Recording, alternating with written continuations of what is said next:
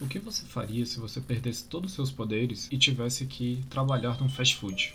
Olá, meu nome é Zartel e sejam bem-vindos ao novo Cantinho Animes. A recomendação de hoje será de Hataraku Mao-sama, de 2013. Ele conta a história de Satan, que ele estava próximo de conquistar o seu, seu mundo, né, chamado Enter Island, mas foi derrotado pelo herói e assim teve que fugir para uma outra dimensão. Porém, ao chegar nessa outra dimensão, que é a nossa Terra atual, ele perde todos os seus poderes, literalmente, tendo que assim viver como um humano. Ele decide então, através do mundo das leis humanas, descobrir um novo meio de como governar sobre todos eles. E ele começa então a trabalhar num fast food para poder sustentar a casa e o seu general descobrir mais sobre a cultura e assim como um novo meio para poder resolver todo esse problema e assim conquistar toda a nova raça humana, tanto do, da Terra quanto de seu antigo mundo. Em um dia de chuva, quando ele estava voltando do trabalho, ele encontra uma menina correndo na chuva, né? E ele decide oferecer o seu guarda-chuva para ela, já que ele estava de bike e assim poderia chegar mais rápido em casa. Só que antes do sinal abrir para ele poder atravessar, a menina ataca ataca ele com uma faca. E essa menina, depois de, depois de um tempo brigando, ele reconhece que era o herói de seu antigo mundo. Que, assim com um desejo